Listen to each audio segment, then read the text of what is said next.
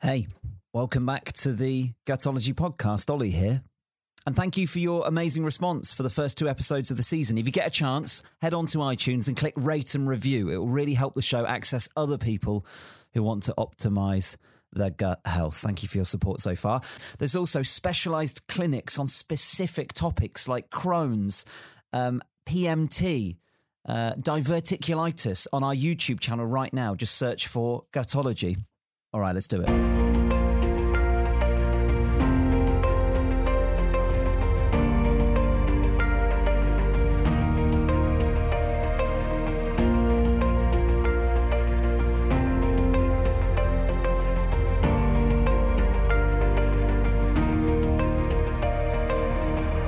Welcome to the Gutology podcast.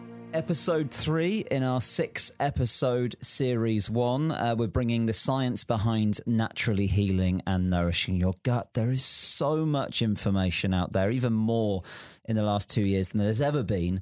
But it's really hard to sieve through it all and find the information that's important to you and the stuff that's also backed up by by clinical studies. So, uh, my name is Ollie Gallant. Uh, if this is your first episode, uh, I'm, I'm a broadcaster, a, a podcaster, and filmmaker.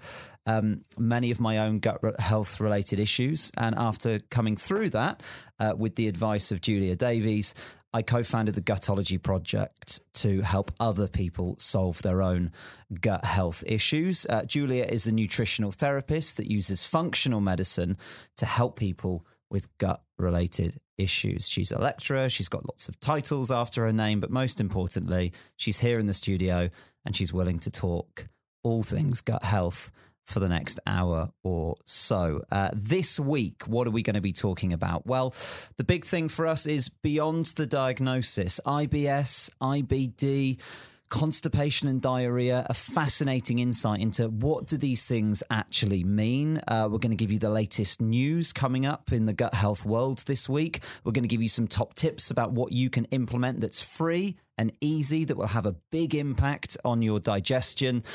And we'll also touch on things like the FODMAP diet, which are getting lots of press at the moment. But first, I think it's important to talk about one of the probably most common terms that we hear when it comes to gut health, but and it's such a broad title. Most people get it diagnosed by the GP or self diagnose it.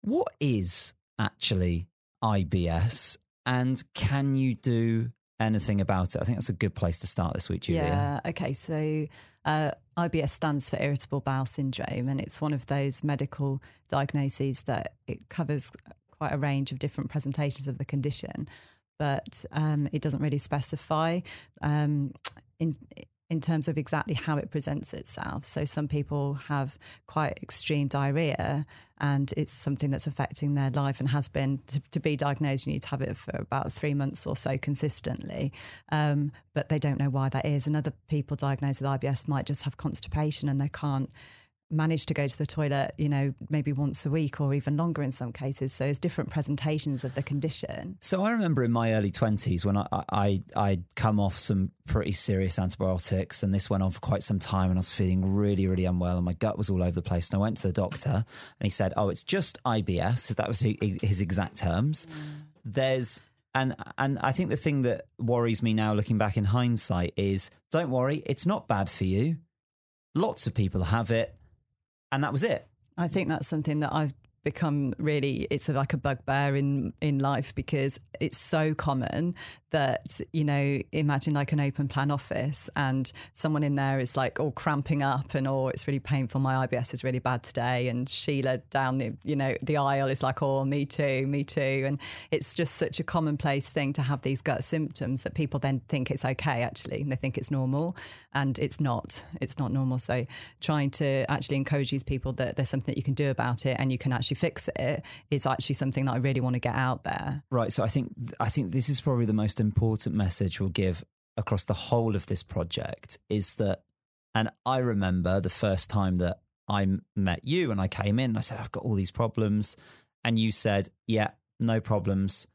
We can work that out. And I said, What do you mean work it out? And you're like, We can we can stop you having those problems. And I'd not been told that for over a decade.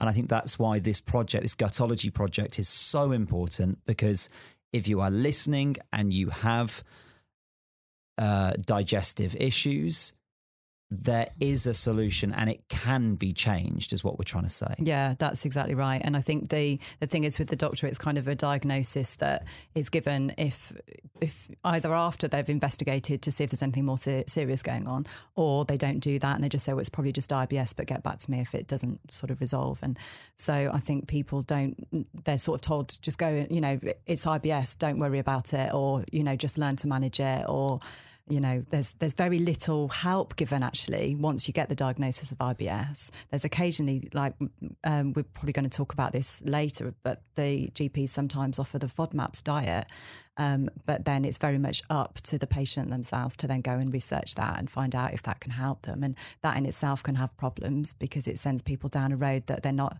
not really quite able to do by themselves, and then they get the wrong messages about it as well, and it doesn't ultimately fix the problem. So when I talk to people who have IBS, they, the, the, the common story is often, um, I, I used to be absolutely fine, and then I got to whatever age, and suddenly they came on, and it's never been the same since. What would you say what is common that would have happened along that journey that has got them to that point? So quite often there's it, there's like a trigger that happens that upsets your stomach. So for some people it might be food poisoning. It's like oh I was really sick and I was two days out and vomiting and my gut has just never been the same since, and that was five years ago. You know, this is happens such a lot. So you get um, some kind of infective bacteria in the gut, and you might get rid of it, um, or you might get treatment for it. But then the disruption that that's caused on the microbiome um, really then sets you up for um, an unsettled gut from that point forward. So, you know, we're looking there at what I try and always do in my practice is find out what the what the cause is, what the trigger is,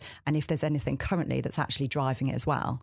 And that's a really important way to look at it because it's so often antibiotic use might be a trigger. It might be a really stressful episode, or it might even be something like a wedding. Someone who's really intensely planning a wedding, for example, but just has that extra, you know, it's kind of a good stress, but still there. They might find that they get the bowels upset from that but then it never settles. So, you know, sometimes once it goes over the edge, it's then hard to bring it back unless you're really making good interventions. If you uh, are listening to this right now and that sounds quite familiar to you, you can go to gutology.co.uk where there's a whole host of articles and tips and explainers where you can go into things in more detail. But for somebody listening that does have those problems, the ideal advice would be find a great nutritionist that is registered with functional medicine ideally would be useful.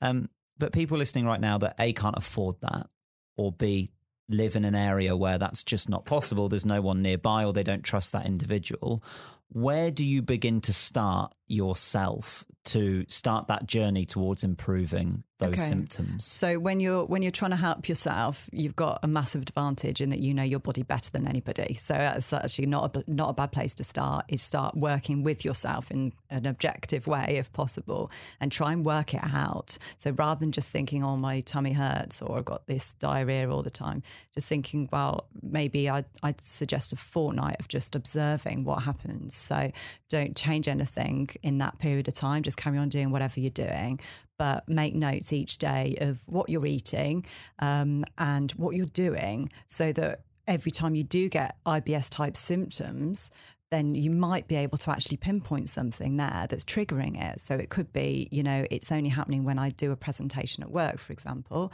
or it doesn't seem to matter if I'm really stressed, that doesn't have an impact on it at all. But whenever I eat cheese or whenever I drink alcohol, or, you know, there could be anything in the diet that could be triggering it as well. But I think a two week observation period would be a really powerful way to start because you're getting to know yourself and what it might respond to. And sometimes people can come up with a really clear direction then of what they need to do. I think one of the most misunderstood things as well is when you're doing stuff like a food diary or you're trying to work out what is causing you problems. Uh, and I really struggled with this as well. Is it doesn't necessarily happen straight after you eat the food. So what if you're getting symptoms? how what is the sort of time delay that you should be expecting so for example if you wake up in the morning you eat breakfast and 10 minutes later you're feeling unwell could that be last night's food or because for me that's where it gets Yeah. complicated It is truly complicated though, because um, I think you know when you're just on your own and you're trying to manage it, you sort of do the best you can in observing what what you think the triggers might be, and I think you can get an instinct about what you really suspect. Um, but sometimes reactions are immediate. Um, like you say, you have some people say, "Oh, I had porridge for breakfast and then had to rush to the loo. Can't eat porridge anymore." It's actually is it the porridge or is that sending a trigger to get rid of something that was from yesterday's food that was upsetting the gut? And actually, it was just any food that then needed to give the signal to get get the the troublesome stuff out. So, um, they, in terms of food reactions, sometimes you can have um, one. Say you have one egg but and that's fine. You could have two eggs and that's fine. But if you have three eggs in a period of four days, then it tips you over the edge. So it's really complicated. Sometimes it's the accumulation of eating the same food again and again.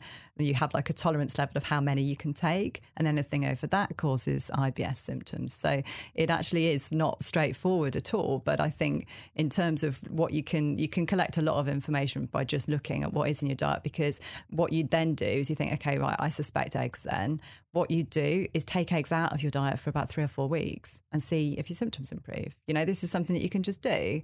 And then you put eggs back in again, scramble three or four eggs all in one go and see, right, does that have an aggravating effect for the next day or two? So we're saying that a bit of discipline, Yeah. do a food diary, Yeah. or I suppose one way, you know, if we're talking about somebody that is, I mean, really struggling, it's causing a lot of stress in their life, whether it's like terrible gas all the time, or bloating, or they feel lethargic, all of those sorts of things.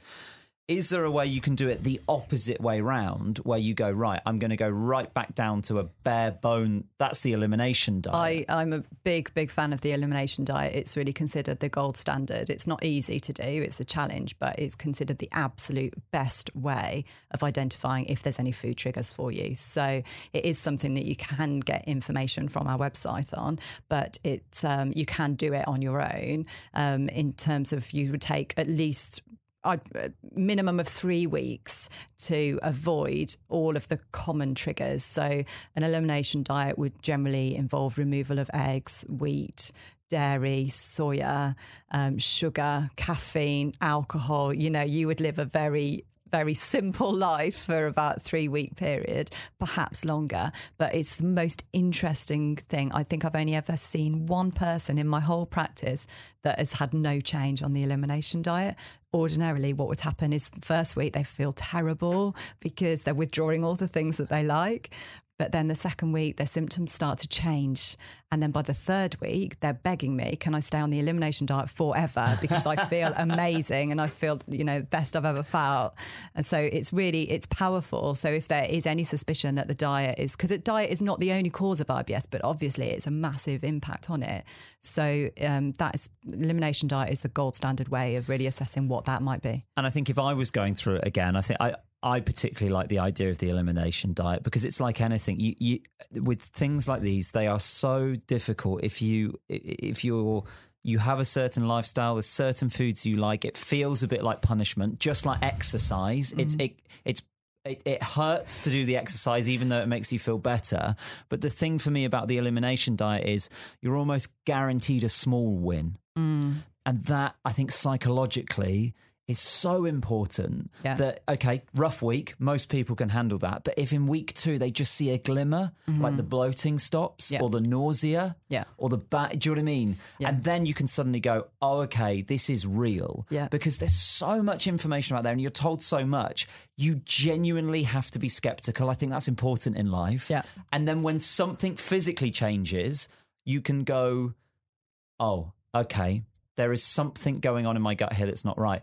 But I think it's also important to say at that point, if you improve on the elimination diet, that's not, that is not the end answer. That's not the answer. That is a, it's like, it's a scientific discovery process. It's not a diet. So we call it the elimination diet. I often, when I'm talking about it, call it the elimination program because it's part of something, in, investigation. That's what it is. It's not something that you would, you would cut out all of those foods permanently.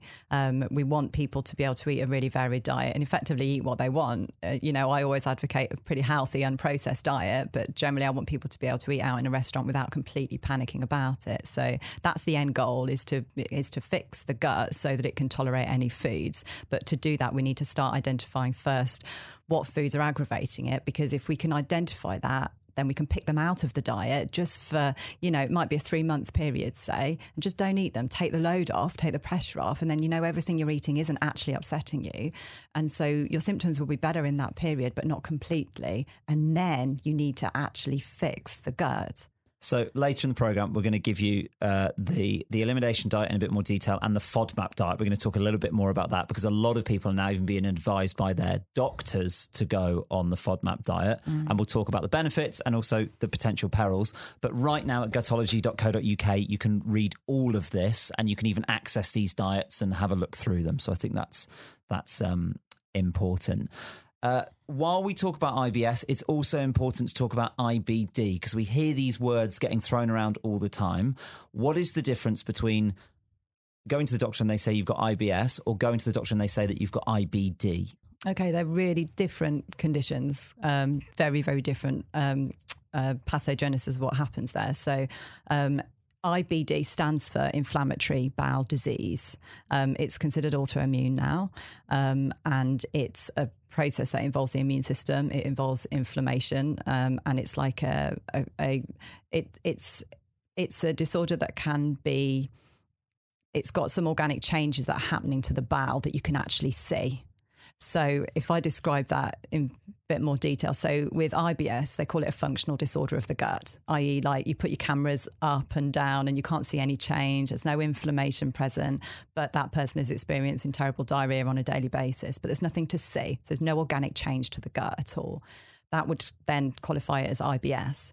If it's IBD, there's um, there's there's a, some kind of change to the structure of the gut in terms of the looking at the lining of the walls of the intestine. They become inflamed, they become swollen, they can sometimes become thicker, and you can get scar tissue and things like that. It's something that's actually changing fundamentally what the gut is looking like. And when we talk about IBD, that that is the background to things like that Crohn's? Crohn's and colitis. So, ulcerative colitis um, is affecting just the colon.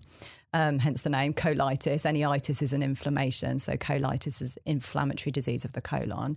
Crohn's disease is um, normally, now it can actually occur anywhere in the digestive tract, um, but quite often in the small intestine, right at the end bit where it actually joins the large intestine. So, if you've got infl- an inflamed colon, you're not going to be able to absorb water. So the presentation of that condition is often really loose stools, not formed at all, very watery because the water's not being absorbed back into your body. Whereas Crohn's disease, often the colon is actually quite healthy. Um, not in all cases, but most, you know, in a classic case, say the colon is fine. So you can get a formed stool or at least a semi-formed stool because the inflammation is going on further up in the in the digestive tract. But then with Crohn's, you get a lot more malabsorption symptoms as well when we talk about IBS before, and I said to you, look, if people come to you with IBS, you say to them, look, you can find relief of symptoms and improve your to the point where you will be able to eat a, a, a normal diet without bloating, without indigestion, without diarrhea, without constipation. When someone comes to you with IBD, what do you say to them? Because I have quite a few friends that have Crohn's disease and their advice that they're getting from their GPs is when you have a flare, eat more beige foods mm-hmm. and wait for it to settle down. But there's not much that can be done about it. What what is your take on that? Yeah, I mean it's it's one of my favourite conditions. If I should have a favourite disease, then inflammatory bowel disease is definitely one of them because it's it's a very complex condition and th- but there's so much that you can do and I think with the with the complexity of its you know it's autoimmune in origin it's inflammatory in the bowel itself you've got absorption problems of nutrients you've got lots of other like fatigue often goes hand in hand with it as well um, and it's quite disabling in terms of how it can affect you in your daily life. Like what we do is we we we look at them in a very holistic way in terms of what's driving that condition and what the pre-susceptibilities are and trying to literally come at it from every single avenue we can, get a stability in that person. And then once we have stability for a period of time, and we can actually measure that stability by um, uh, there's levels that we can measure privately that are actually matching the levels that you can get in the NHS as well, something called calprotectin. And we can use that as a measure of stability. And if we get them stable for, say, six months, then it's a good conversation with the consultant to say, should we trial maybe like you know one of one less medication to see you know see if we can um, go forward without having that suppressant effect. And you know, there's it's a complex situation, and you know, it's only it must be done in conjunction with the consultant because it's the prescribing doctor that's um, the only person that's able to um, adjust the medication. But it's been done, and it's what I find is that speaking to gastroenterologists, they can be first, this is the way to do it, and this is the only thing that will control a flare. But they can be falling over their seats, you know, knocked out by the fact that they see their patients improving, not having flares, and then not taking medication for it. Um, so we're not allowed to talk about like the word cure. We always talk about managing condition and things like that, and we don't want to, you know, say you know we can we can cure this everyone can be well again. But i have seen many many cases in my practice when you know people come in and they can't work they can't live they can't sleep because they're getting up for the toilet all the time you know that really really terrible. And we get them to a point of stability and um, then they can go on and it doesn't interfere with their life uh, you can read more about this online. Just head to gutology.co.uk for more articles. Each week, we delve into the gut health news to see new studies that are coming out. If you're listening to this, you're just looking to optimize your gut, or it might make interesting reading, or even just what the future of uh, gut health might look like based on the studies that are going on right now. Um, transit time in the news this week sounds a bit dull really, doesn't it? How quickly stuff passes through you. Not for you, Julia, maybe. Maybe that's quite exciting uh, these days. Uh, but one um, supplement that came up was uh, psyllium husk. Am I pronouncing that correctly? Because it's spelt with a P. Spelt with a P, silent P. Yeah, psyllium, psyllium husk. So just just start with because I've read a lot about. I've seen psyllium husk knocking around, yeah. but I've, I've, never taken it. I don't really know what it is. So let's yeah. just start with what it is before we get onto the trial. So it's like it's like the ground up husks of a of a plant, um, and what it's providing for you is um, fibre, and it's got a proportion of mainly soluble fibre and some insoluble fibre as well, and the combination of the two actually can really help um, to improve the transit time. So transit time is the time it takes for your food to pass all the way through your gut. Um, and in constipation, we always talk about transit time. You know, if your transit time is seven days, that's not right. So um, anything that can actually speed up the transit time can be useful. But with um, the different types of fibre that psyllium's got in it, um, the soluble fibre kind of forms like a gel in the intestines, and it can help just almost like sweep out the, the like the lining of the intestines and collect stuff on its way. And it retains water as well, so it can help give a fluid to the stool, one of the problems in constipation is when everything dries out and it just moves so slowly and it just gets stuck like rocks inside the intestines. So the soluble fibre actually helps to retain the water and make it go through more more smoothly. So this study was more about looking at people supplementing with psyllium yeah. husk who have constipation. Yeah. Because I'm assuming if you have watery stools or diarrhea, yeah. that is not a supplement you want to be taking. Yeah, no, no. Well, it, the thing is, actually, it might work for diarrhea too because um, it has because it actually has a, a, binding action as well. Uh, yes, it's retaining some water, but if the water is in the bowel, it will bind that water rather than drag more water out of the body. So it can actually help bind together. And because it's also got some insoluble fibre in there, it's really beneficial because that gives bulk to the stool too. So if you've got watery diarrhea, then it can help on that level. So it's quite a, it, it could potentially be useful for both constipation and diarrhea. But that's not necessarily the most interesting thing about this study. It was a mm. small scale study. They put people on psyllium husk um, supplements. Yeah. They saw an improvement in people with constipation who are having faster transit times. Yeah but it's more interesting what this indicates, right? Mm, well, I think part of what, what came up in the study was the fact that it they they examined the microbiomes of the people that were taking the psyllium. So they had the control group that didn't have constipation, and they had the constipation group. And when they took the psyllium husks, it altered the microbial composition in the gut, but it didn't alter the microbial composition in the gut of somebody that wasn't constipated. So it was a small study. I think there was maybe sort of less than 20 people involved, but it was randomized controlled trial, which is a really, really good type of study.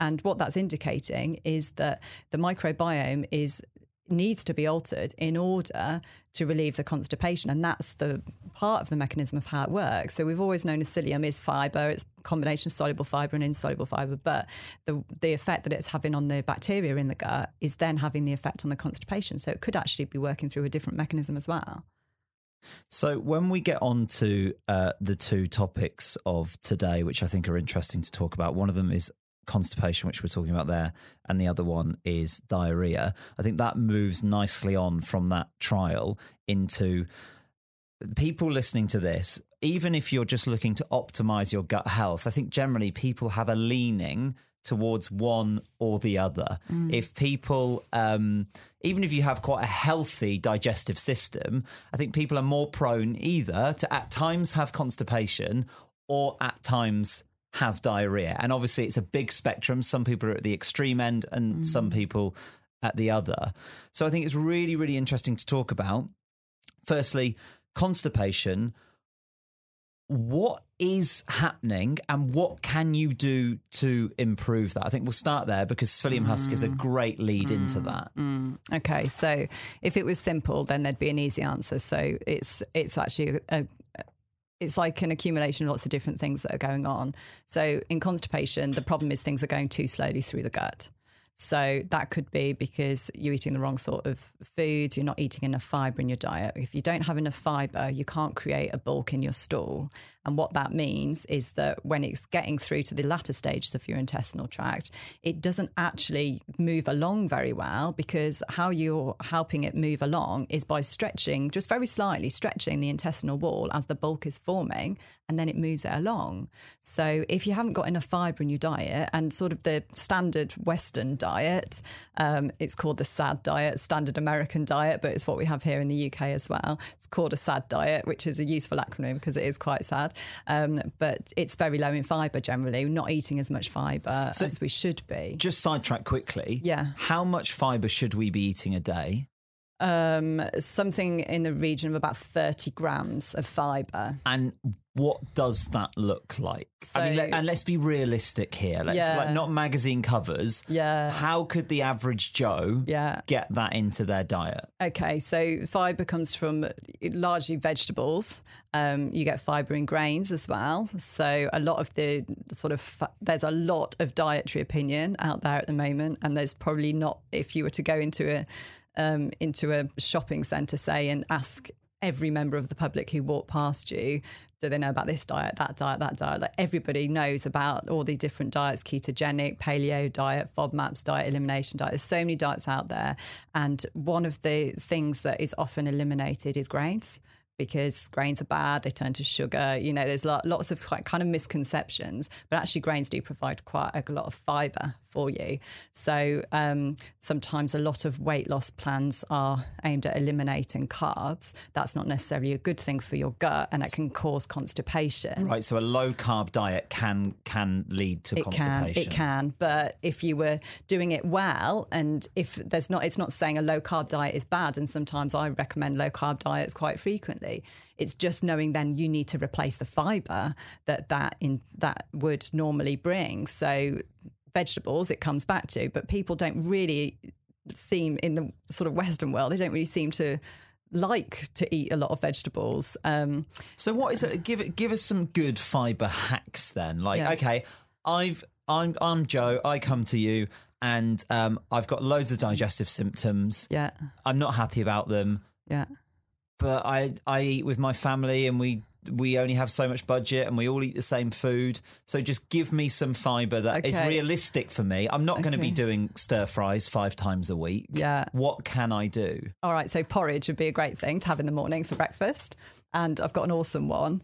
Um, and it's possibly something that's not the not the most well-known food, but it's readily available in supermarkets now. Is chia seeds? Have you heard of chia seeds? Yes. Yeah. They, come in, you can get them in every sort of health food shop. and supermarkets now as well. And Right, they okay. they are like they are such a good fiber source. And what I would recommend is that you just have um, a few tablespoons of chia seeds and soak them overnight, maybe in some coconut milk or you know whatever whatever fluid you like, and and have it like it sort of forms like a a kind of yogurty texture and you just have that the next day and that'll get you large amounts of fiber so that's a really really useful thing to do. And also because they come in like they come dried the seeds. So you can just have a box of them in your cupboard for months on end. And if you feel that you're low in fibre, just soak a few of the chia seeds and eat them. And yeah, wonderful way of getting the fibre in. I think like the the big thing, you know, with this gutology project as well is is is tips like that where you can't take somebody from zero to hero. You can't bang somebody on a paleo diet. No. You can't suddenly send somebody keto. But tiny little hacks like that where, you know, we say just just try putting that into your diet. Just a couple of teaspoons of chia seeds every single day, and it might have a real improvement if you do suffer from constipation. Yeah. Um, the only uh, thing that we might be wary of with that is that um, not everyone may tolerate a quick increase in fiber. Is that right? Yeah, like any change like that. Like if you've got a really volatile gut that just reacts to everything, then you you want to make even the beneficial changes slow ones. Right. So just doing a little bit at a time, you know, just making one to two changes a week and just really observing yourself and monitoring how you're responding to that. Okay, so one of the big things with constipation then is increasing your fiber will have a big thing. Yeah. In conjunction with that, probably increasing your water intake. Yeah. So if you don't, if you're not very hydrated and you're increasing your fiber, what all it will do is it will literally like form bulk in your intestinal tract, and it won't have the fluid to take it through, and that is a problem. So, you get hard stools. You'll get hard stools. So fiber can go wrong.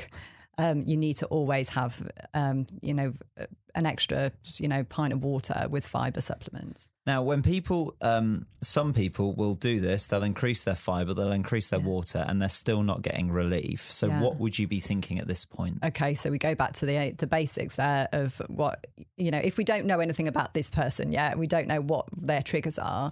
What we sort of automatically go to is what is what is not functioning correctly in their gut. So more often than not, it's their stomach acid isn't high enough. It's not high enough, and if at the you know the stomach is quite early on in the digestive tract, so if that is not functioning correctly, then that impacts everything downstream of it. So you can get sluggishness that can be completely relieved by um, increasing the stomach acid again. And there are tips on how to increase your stomach Yeah. acid right now at gutology.co.uk. Yeah. But off the top of our head, Yeah. certain things you can do with your diet apple cider Apple vinegar, Apple cider vinegar is brilliant. Yeah, a bit yeah. of that just before you eat. Yeah, yeah. Um, and then in in serious circumstances where it's really really low, Yeah. um, uh, there are supplements that you can take. Yeah, and there's a really easy, straightforward test that you can do at home as well to actually establish whether your stomach acid is sufficient or not. And that can be a real eye opener as to are you just slightly deficient or are you absolutely on the floor deficient with stomach acid? And so, yeah, that's something that you can do at home. Um, the only sort of contraindication to it is when people might have a suspected stomach ulcer or gastritis. You know, if there's actually inflammation in the stomach, the last thing you want to do is pour acid on it. But the acid that you get in the supplements is like a drop in the ocean in terms of what you're meant to be producing naturally. And I think, again, people are quite scared of acid. You know, what's the first thing you think if you'd never heard of, well, I'll just supplement with some acid? That doesn't feel quite right. Acid burns, you think high school chemistry. But actually, the if you don't have the acid in your stomach, the rest of your digestive tract does not work properly. So, in in probably most, if not all cases of constipation that I see, the first thing I would do is assess the stomach acid because if you don't get that right, no matter what other interventions you might make that might affect the microbes or um, the fluid intake, anything, it just is not. It's not the trigger that you need to get the transit through the gut. So, what is the at home test that you can do? So we'll put details of it on the website, but um, it's actually when you can start taking um, just one capsule of something like 500 milligram of um, hydrochloric acid. Which sounds pretty scary. Sounds pretty scary. I've, yeah. I've done this as well because Yeah. uh, that was one of my major things was really, really low stomach acid. So I can say it sounds scary. It's not. It's no these capsules. They they're just standard, like almost like a paracetamol or Yeah. an antibiotic pill or whatever you would get. Yeah. But I remember really daunted trying this process out because I thought I'm swallowing hydrochloric acid. What's going to happen? Yeah. But actually, for me, not a lot. yeah. So well, that's the, that's the thing. So if you had enough acid in your stomach, so you'd always do the test when you were when you were really hungry, waiting for your dinner. So just as you're plating up your dinner, your largest meal, your stomach acid should be really juicy. You know, it should be producing loads. So if you take an acid capsule then and it actually has like a discomfort, like a burning heat sensation in your stomach. Then you don't need it because actually that's topped up your acid level too much. But you know, in in your case, I think you took, you know, several capsules and couldn't feel any difference at all. And that's indicating that there's just no stomach acid being produced. Yeah, so I, I th- this is a good point actually. So I um I think some people supplement supplement with uh uh, the pills I had were one thousand. Am I right in saying one thousand milligrams? I, without, oh, Something top of my like head, I don't know. Something like And that, yeah. I had to eventually jack up to about at 1.5 or 6 of these pills. This is not recommending anybody go and do this, but um, it was probably one of the cornerstone moments in my recovery was literally overnight I suddenly felt like a different person. And there were telltale signs when I looked back, like whenever I ate meat, I felt very nauseous. Yeah. I had a lot of belching. Yeah. I had constant, all of those sorts of things. Yeah. And as soon as I took these supplements, it was like uh, like the blindfold being taken off slightly on the sort of digestive system. So go online to gutology.co.uk and read about stomach acid because even small improvements can have drastic Yeah. uh, improvements on your overall uh, digestion. So from constipation over to diarrhea, different ends of the spectrum. Um, what is so different about what's going on with people that have diarrhea versus people that have constipation? Because there, there'll be a lot of people listening as well who who maybe just occasionally get.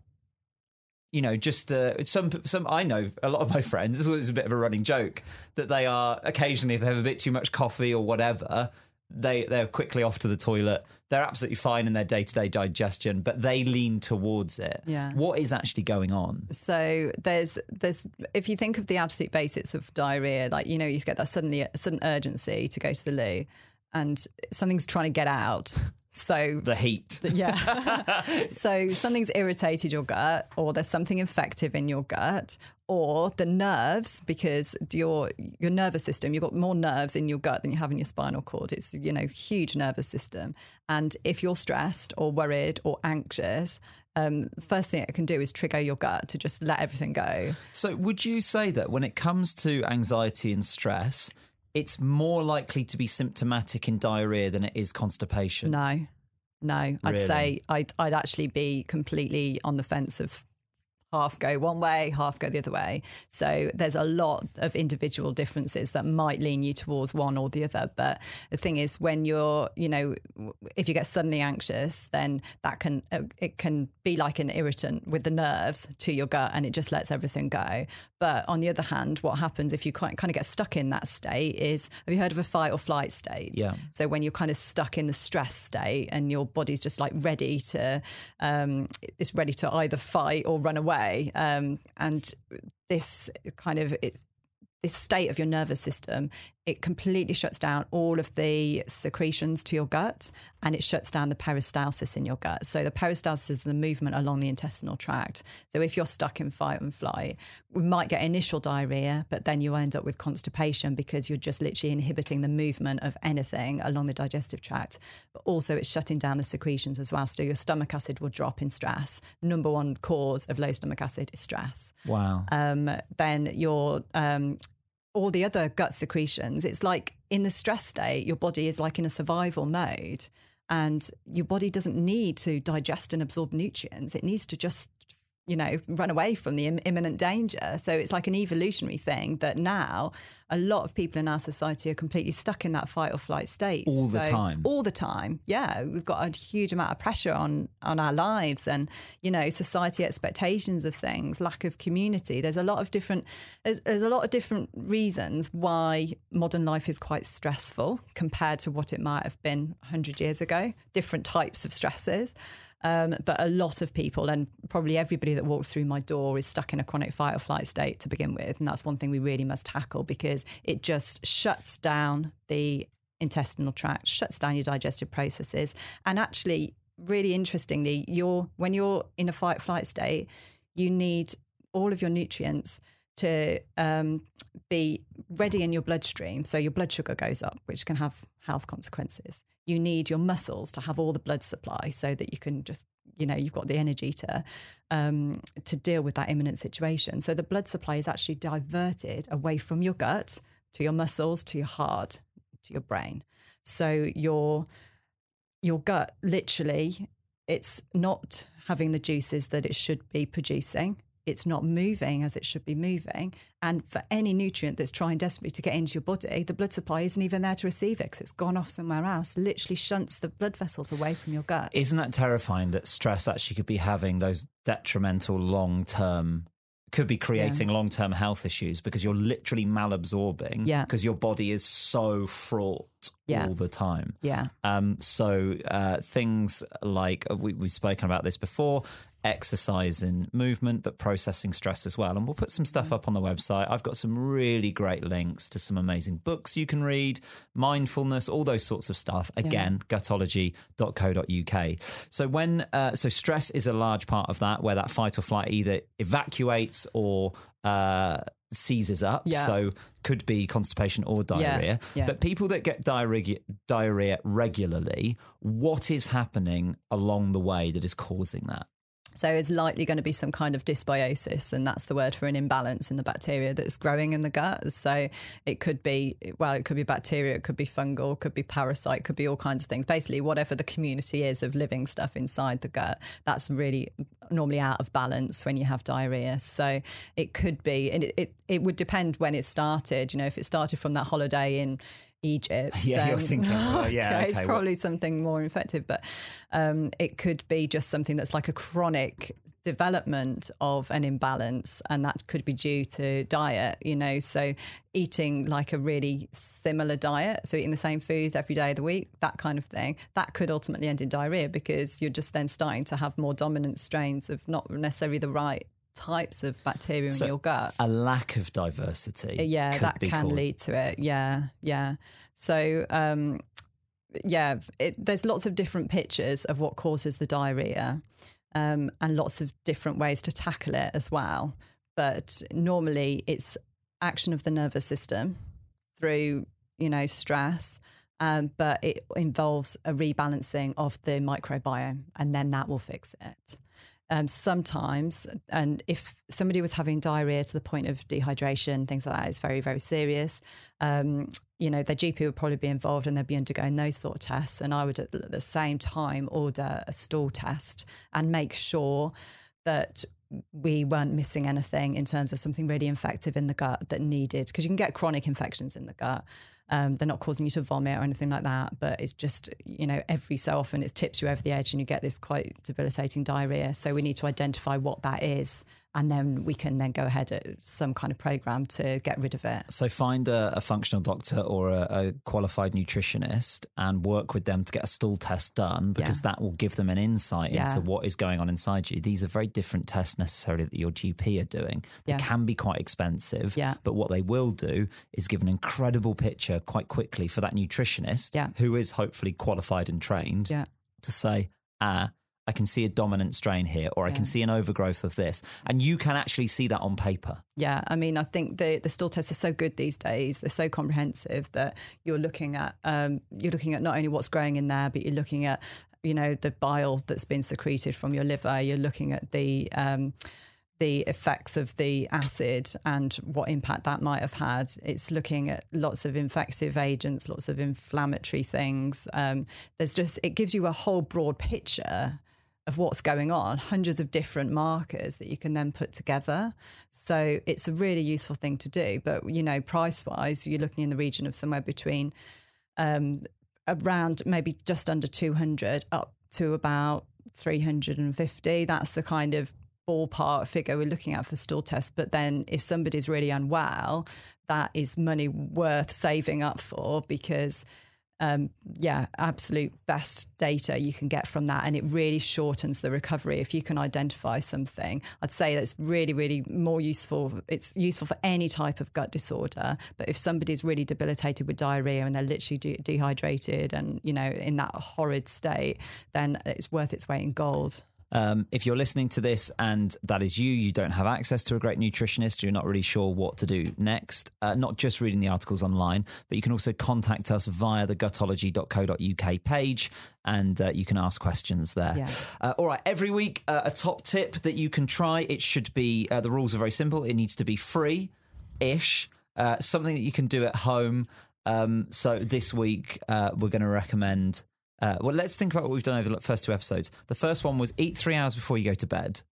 Yeah. That's a big one. Yeah. And does genuinely have a massive impact on your digestion. Yeah. Uh, last week we did. Um, uh, what did we do last week? Oh. Come on, you got to be better than me here. So we did eat, eat three hours before you go to bed. Uh, you put, Oh, mouth washing with Ah, oil with pulling. Oil That was it. Very good. Yeah. Oil pulling. Yeah. and um, that's a big one. Yeah. This week, uh, it's all about um, hydration and moving. Yes. Yeah. Um, drink and move. That's sim- simple as that. Because if you if you're dehydrated, you're not going to get your stool formed properly. Um, so that is that is underestimated. Everyone knows you should drink, but actually.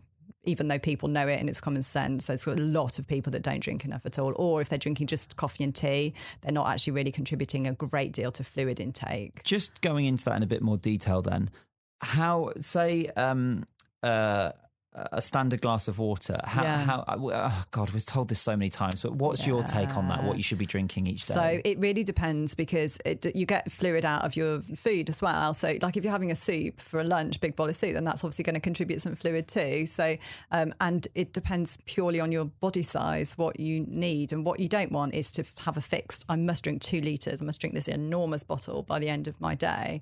Um, you actually might find that it's too much for you, depending on what else you're doing. But if you're exercising, you go to the gym, you might even need more than that. So it's purely. I'm not. I don't really like to say you should all have this much because it does vary. But I think in terms of like glass of water, if that was the only drink you were having, so you weren't having any tea, coffee, juices stuff, then um, say eight glasses of water would be really nice throughout the day. And um, what about around meal times and eating? Because this is always Mm. a real uh, topic of uh, conversation. Should you be drinking as soon as you eat? Should you be allowing a bit of time? What? Yeah, so I, I advise having your drinks separate from your meals because what you're doing when you're if you drink if, if you have have a drink when you're having your lunch, you're diluting your stomach acid. So if you've got digestive problems, you're kind of crippling yourself from the start because what stomach acid you are producing. Um, and the reason I say is I'm talking generally, but most people I see do actually have a low stomach acid. It's a really really common thing. So you're diluting that even further, which can then inhibit your digestion. So I would normally say leave at least an hour before and after your meal.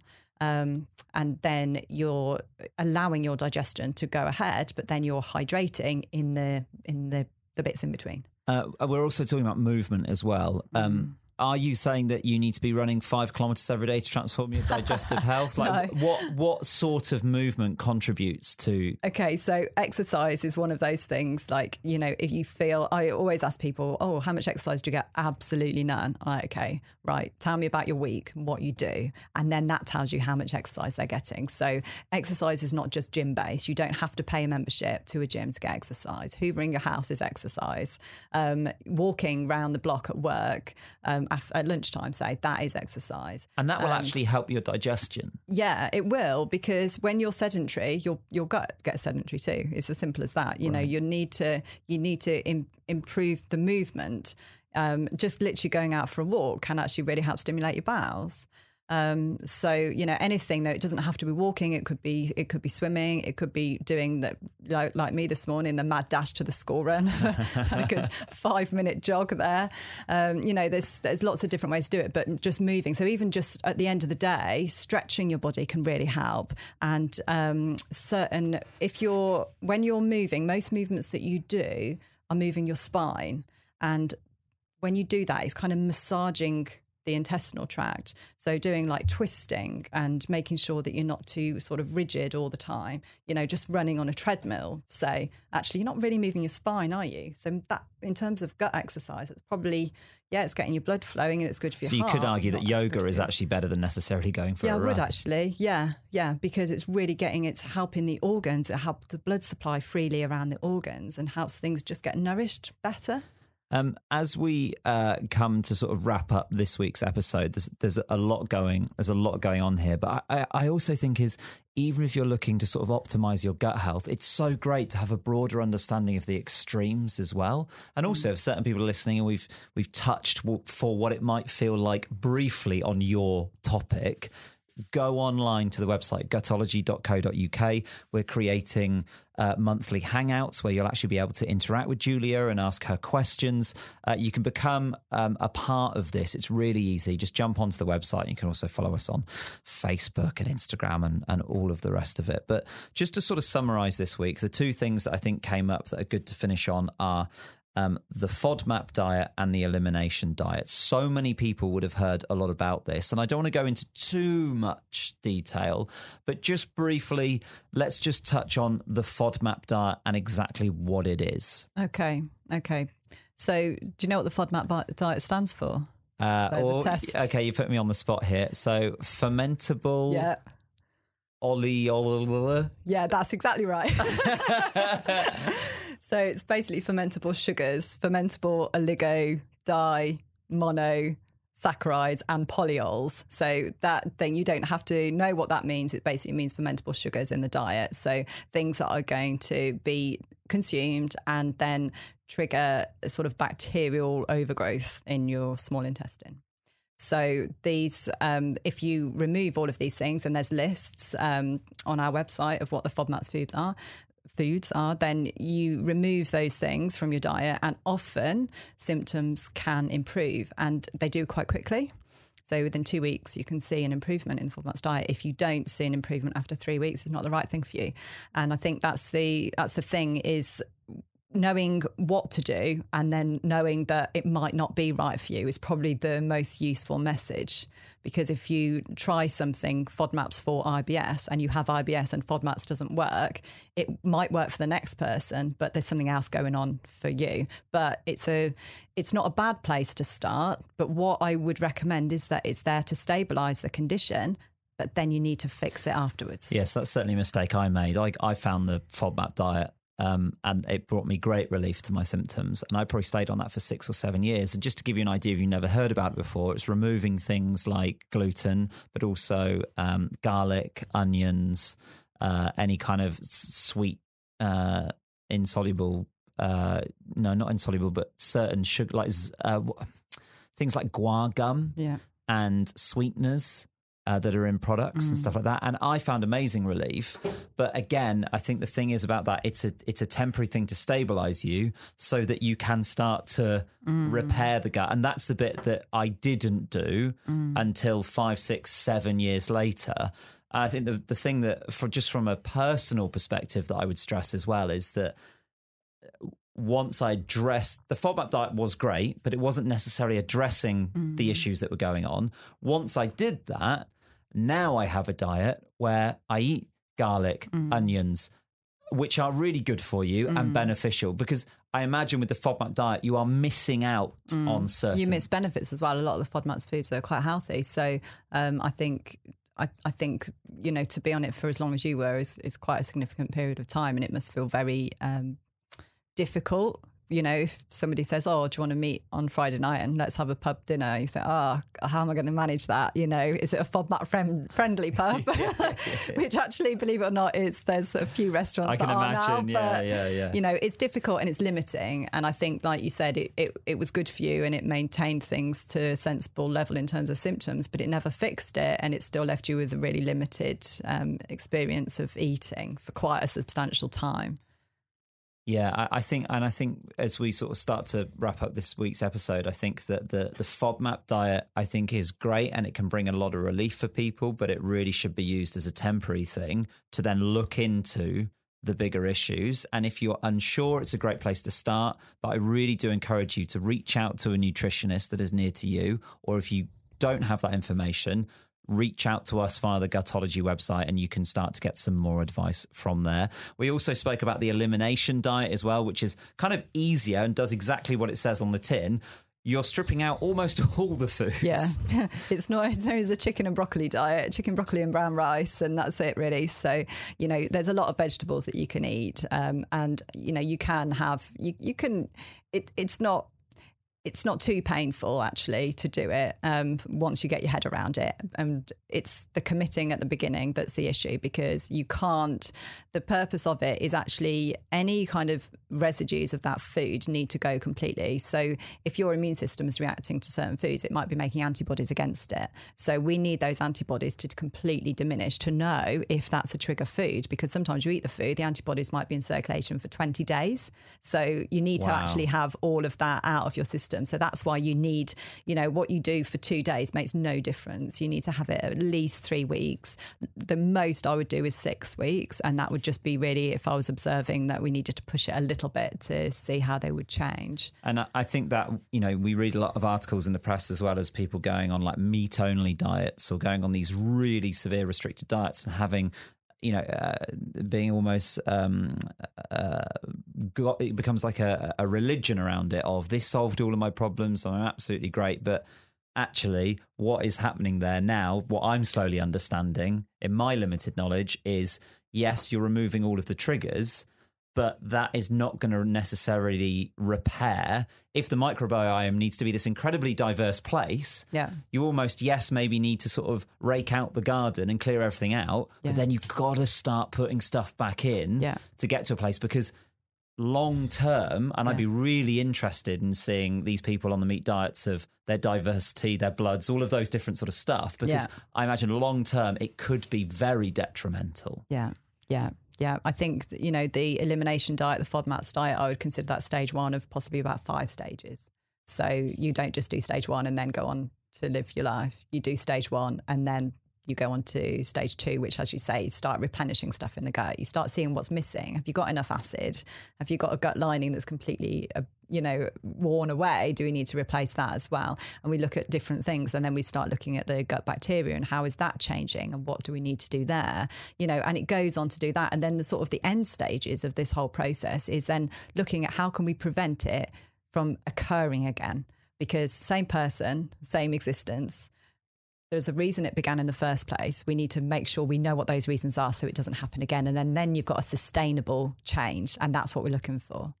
You can start your journey online. Head to the station website. There's a lot of information. We could talk for hours about this, but over the sort of six episodes that we're doing, really season one is just about touching on a bit of everything and helping people get a bit of a better understanding of what gut, health is, what it means for your overall health. And genuinely, the big message is there is stuff that can be done about it. And for me, that is really, really exciting and a really important message to sort of get out to people that just because you're suffering and maybe someone has told you that's the way it is, that's not necessarily the end of the story. It could be the beginning of what your journey is to improving that. So head online to gutology.co.uk and you can chat with our expert team.